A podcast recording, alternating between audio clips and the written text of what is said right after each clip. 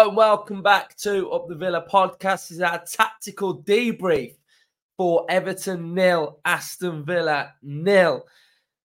I've never done a tactical debrief on an Unai Emery nil nil, and neither has Unai Emery done a debrief in the Premier League era of a nil nil because he's never had one before. Uh, so it's new to him, new to us.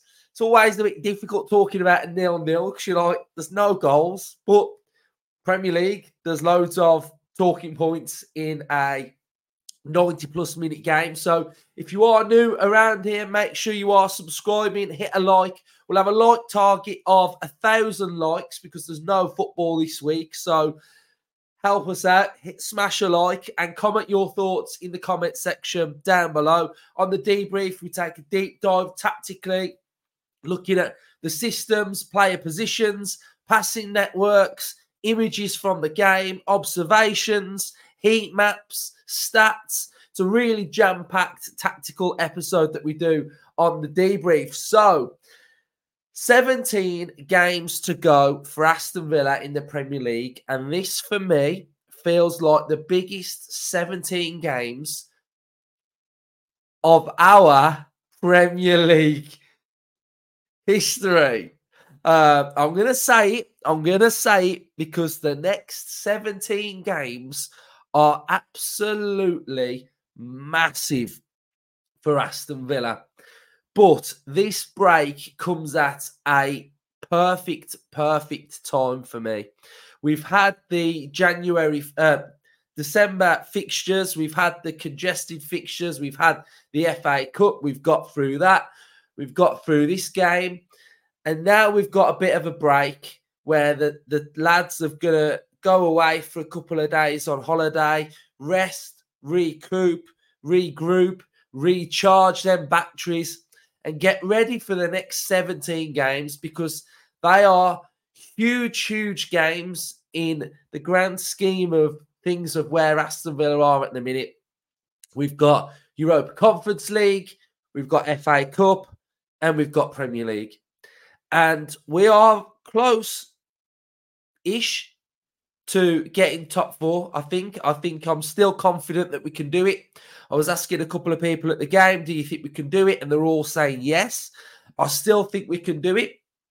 I think it's going to be tight. It's going to be close. Uh, you look at, you know, our game, you're thinking, oh, we've dropped points. And then United and Spurs draw, and you're like, it's a point. It's not it's not a point lost that nobody's gained on us. So I look at it on that point of view and think that's just the way the season's gonna go.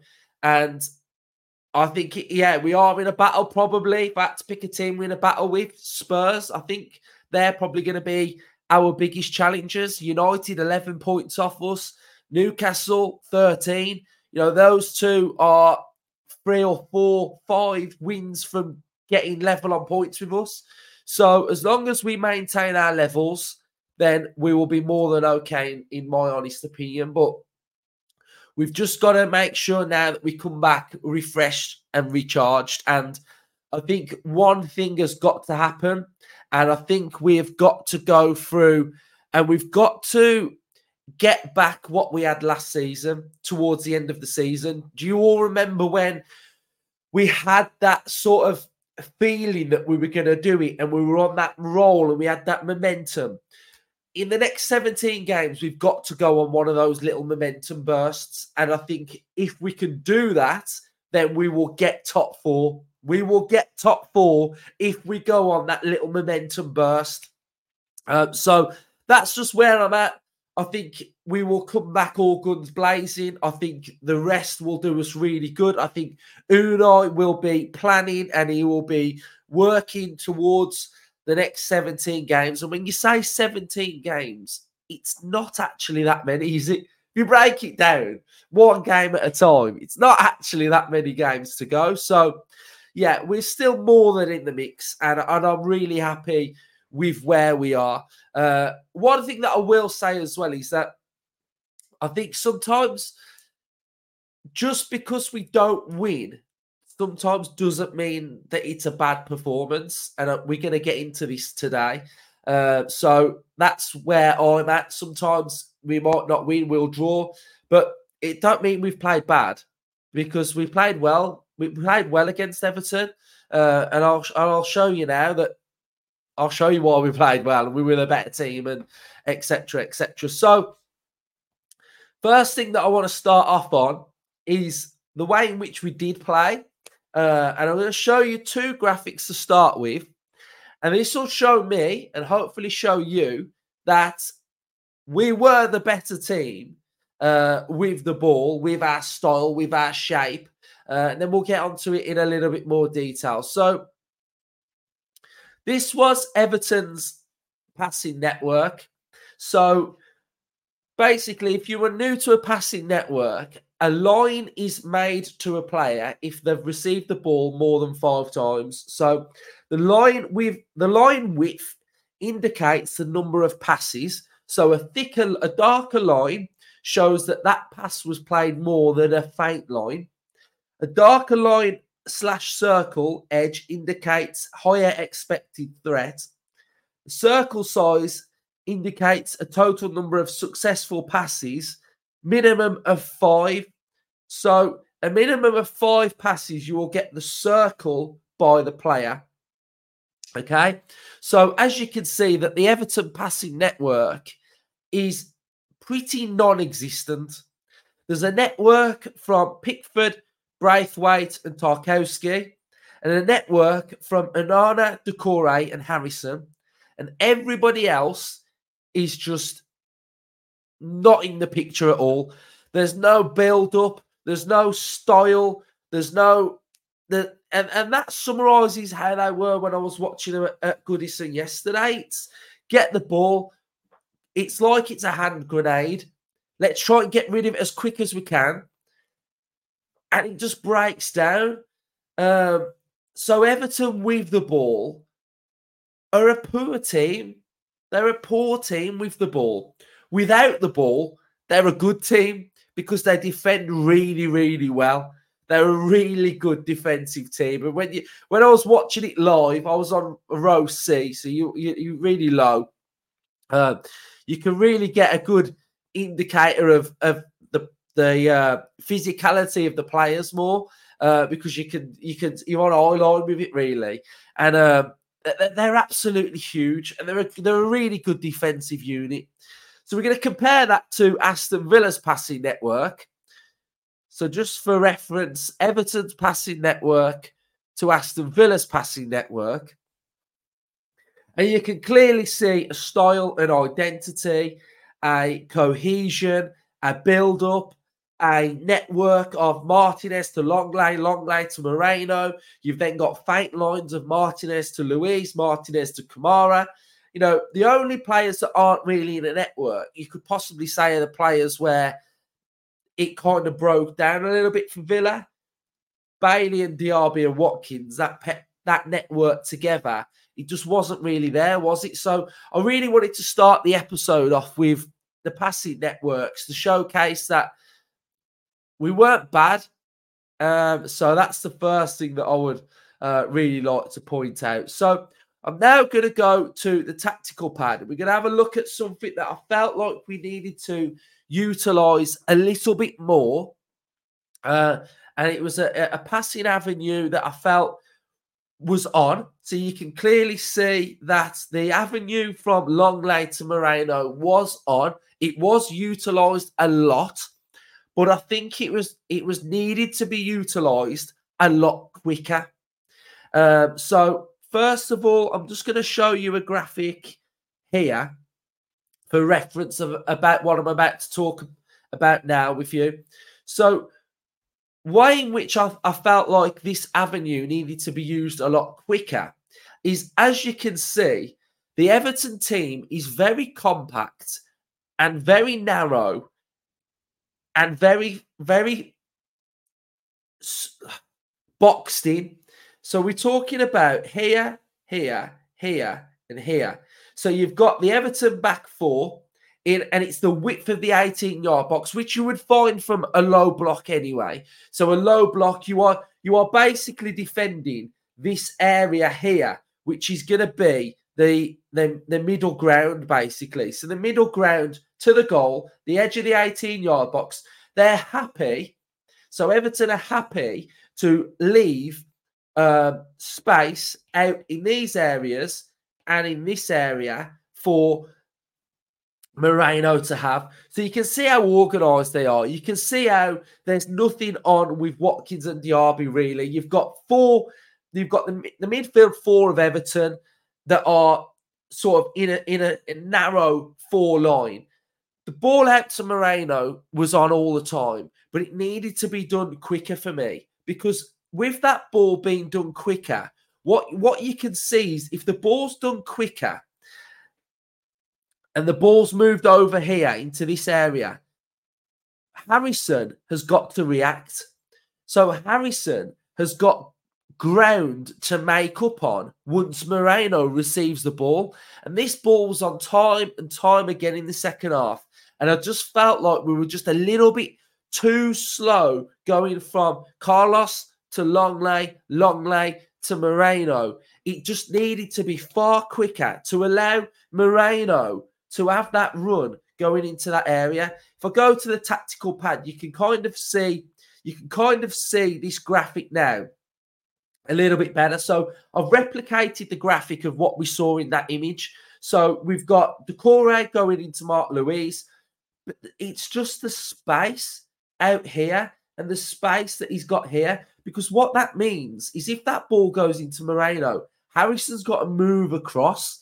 So I just felt like we needed to exploit the width a little bit more, uh, and especially with with ba- Bailey exploiting the width as well. I just felt like it was just a little bit, a little bit too safe with Bailey against Everton. I felt like he was just showing the ball a little bit too much, and he's not really he's not really done that too much this season. We've been praising Bailey because he's been quicker, he's not been showing the ball, but I felt like he did show the ball a little bit too Mykolenko a little bit too much anyway. And uh, but yeah, I just felt like we need to utilize the width a little bit more. Another observation that I'll make as well is that once that ball went wide to Moreno, there wasn't really much in the box apart from Watkins and Diaby. So we do need to get a, an extra player that's going to be getting into that box as well. I think I've got a graphic to, to to back that up and show you as well. So that was that was an observation that I made. I felt like defensively it was very very sound apart from that one time that Calvert Lewin went through. And I think when I'm looking at a, a Villa performance that I want control, I want us to dominate the game. You know that was nearly a perfect away performance for Villa. If we'd have won that 1 0, that that would have been a very very good away performance. So I think we just need to utilize the forward line a little bit better. I think it needs to be a little bit more cohesive. I think we need to see a, a, a little bit more link up with Diaby, Bailey, Watkins. I think it needs to be a little bit more fluid. We need to see somebody dropping a little bit deeper, somebody running in behind needs to be a little bit more unpredictable. Where I felt like against Everton, it was get the ball out wide to Moreno. We've got two static players in there that are waiting to receive the ball. Where we need to see just a little bit of, uh, you know, a different burst to the near post. Someone peel off. Somebody go near the penalty spot. I think he was crying out for a little bit of that. So, you know, it's all constructive. It's all things that we can work on. It's all things that I think we can do. Uh, so, you know, I think the overall performance was good, lacked a little bit of something, a little bit of fluidity at the top end of the pitch. So that would be my only really criticism, really, that we just lacked that little bit of an edge. Um, so we'll go to some of the still images now. We'll talk about the game. Uh, then we'll have a look at some of the numbers and some of the, the average positions as well. So, as you can see, this was the offside. He's offside. Uh, something that I think MacPhee will be a bit annoyed about is that Bailey is offside. This felt like it was one of those um, set pieces that we'd really worked on. It felt like a set routine. And I think for Bailey to be offside in this position, I think this would really annoy MacPhee uh, because it felt like it was really well worked. Bailey needed to stay on side. So, uh, yeah, I, I'm not sort of blaming Bailey, but I'm just saying that it felt like a well worked routine that needed for him to be on side. So, uh, that was my thoughts on this on this routine. Thought set pieces were really creative. Uh, they were really good. They were posing them big, big problems. So that was good as well. And then we'd had this really good opening here where Watkins sort I think he tries to to dink it um, and Diaby just can't really get on the end of it. It just goes away from him. Uh, but this was a good run from Diaby. Uh, and then sort of like the next phase of this move, Bailey has his shot and it's an absolute great save from Pickford at his near post. So here we have got some more bodies in the box as well, which is good to see. Uh, so this is something that really annoyed me. Uh, this ball went through. You know, we know this was coming. We know this is what they were going to do. And I was just like, Villa, no, no. Uh, but yeah, they, they've worked this really, really well. Beat our system and, and Calvert Lewin's away, and Martinez makes a, a fantastic save. Uh, this was the save, bit like his World Cup save, isn't it? So he's been there and done that before. If he's done it in the World Cup, he can do it at Goodison. Now, penalty. It is a penalty. Something that has has annoyed me about this is that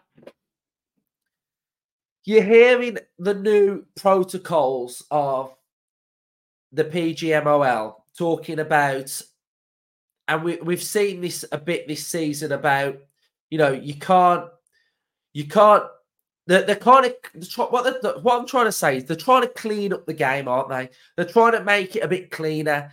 No dissent, uh, no surrounding the refs. They're trying to clean up the game. And here's a prime example of their protocols not working. Because if you are trying to clean up the game and you are trying to eradicate diving and you're trying to, you know, trying to stop teams from fooling referees, I don't understand this. Because what I don't understand about this is he's clearly been fouled. And why why does Diaby have to go down for this to be a penalty. I, I really don't understand. I, I, do, I don't know whether the rule is for you to win a penalty if you are fouled in the box on contact, you have to go down. Because if this is anywhere on the pitch, you know, if you've just ran up to a player and kicked them, or you've tripped them, and he stayed on his feet, it's still a foul. The, whether, Diaby goes down or not, it's still a foul. So I, I really don't understand how you can clearly see he swiped him. There is contact. He shouldn't have to go down for that to be a pen. So, you know, I think the officiating, it's just all so contradictory of the way in which if he goes down, he wins a pen. But really, if they if they want to clean up this game, you give a pen for that. So yeah, they've had a mare. The, uh, the, you know, we spoke about the rest performance. It was it was absolutely shocking, absolutely shocking. Uh, he, he's officiating, his decisions for the fouls, for you know, was was terrible. And then the same move, the same move. What is that? What is this? Look at the look at the aggression on his face. Like it's absolutely disgusting. Like he's touched the ball, he's won the ball, but that that is an ACL knee. That's a, that's a that's an ACL injury waiting to happen there. Look at how his foot is planted. His knee is about to buckle. That is a disgusting challenge absolutely disgusting. And I don't care whether he's won the ball there or not. If that is anywhere else on the pitch, that's a yellow card, man. Like, it's disgusting. If anyone can look at that and say that that is not disgusting, then the game is gone, in my opinion. It's just horrible. Absolutely horrible. Um, and then this is something that I wanted to touch on when I was talking about committing more players into the box.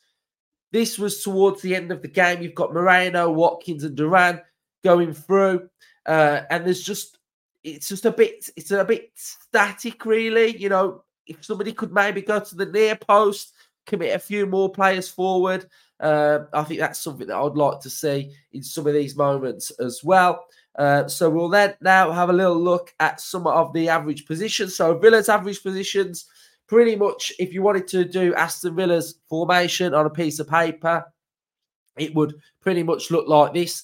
Box midfield, wide player in 31 Bailey, Watkins up top, Moreno a little bit further forward, 44 Kamara screening the back three.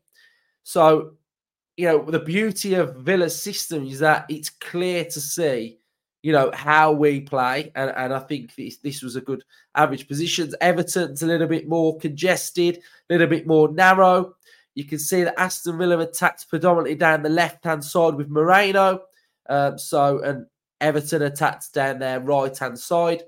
We've got the shot map for Aston Villa. Villa are in the light blue, Everton are in the dark blue. We had a lot more uh, shots than Everton inside and outside of the box. We'd got an XG of 1.26, 69% possession, 16 shots, five on target, seven off target, four blocked shots, 530 passes, 80% passing accuracy. Everton had 236 passes, 63% passing accuracy. Long balls, 41% from Villa. Dribble success, 57%. We had got uh, 44% total duels won. They had 19 aerials won. They had 25 tackles won, as you would expect. Uh, they had nine. We had 19 clearances. They had 26. They had nine interceptions, and we had four. Um, so overall, a pretty good performance from Villa with the ball. Um, it's just lacked that final little bit of quality, uh, and I think we would we would have won this game.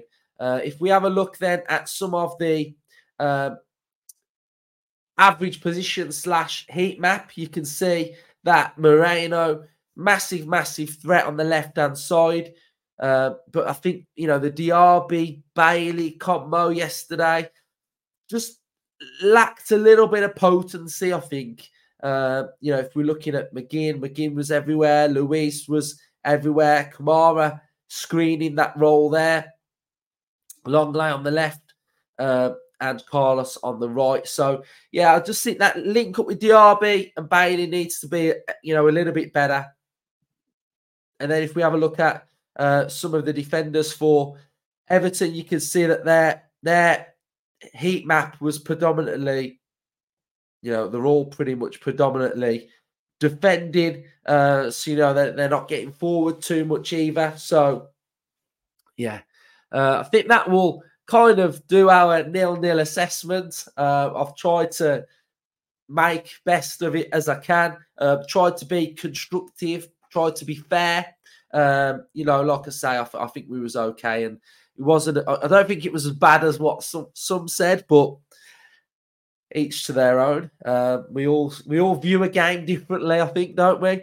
Um, so yeah, just time to regroup. You know, get back on track now. This rest will do us the world of good. Get power back. See where Ramsey is. Great to see Tielemans back. Um, you know, brilliant to see him back on the pitch. Uh, he'll get better you know, the more games that he plays as well. So uh, hopefully we've got some good content coming out this week as well. We don't we don't rest here. We all we'll keep pushing through. Uh, we've got a great guest coming on on Wednesday. We've got a bit of a different episode on Wednesday. Uh, might it might come out on Thursday actually. We'll record it Wednesday. Uh, so it's something a bit different. Uh, I think you'll all all like it. Uh, I think the guest will fit the concept really really well. Um, so yeah, we'll keep pushing. If you can help us get there, subscribe, smash a like, comment your thoughts. Up the Villa.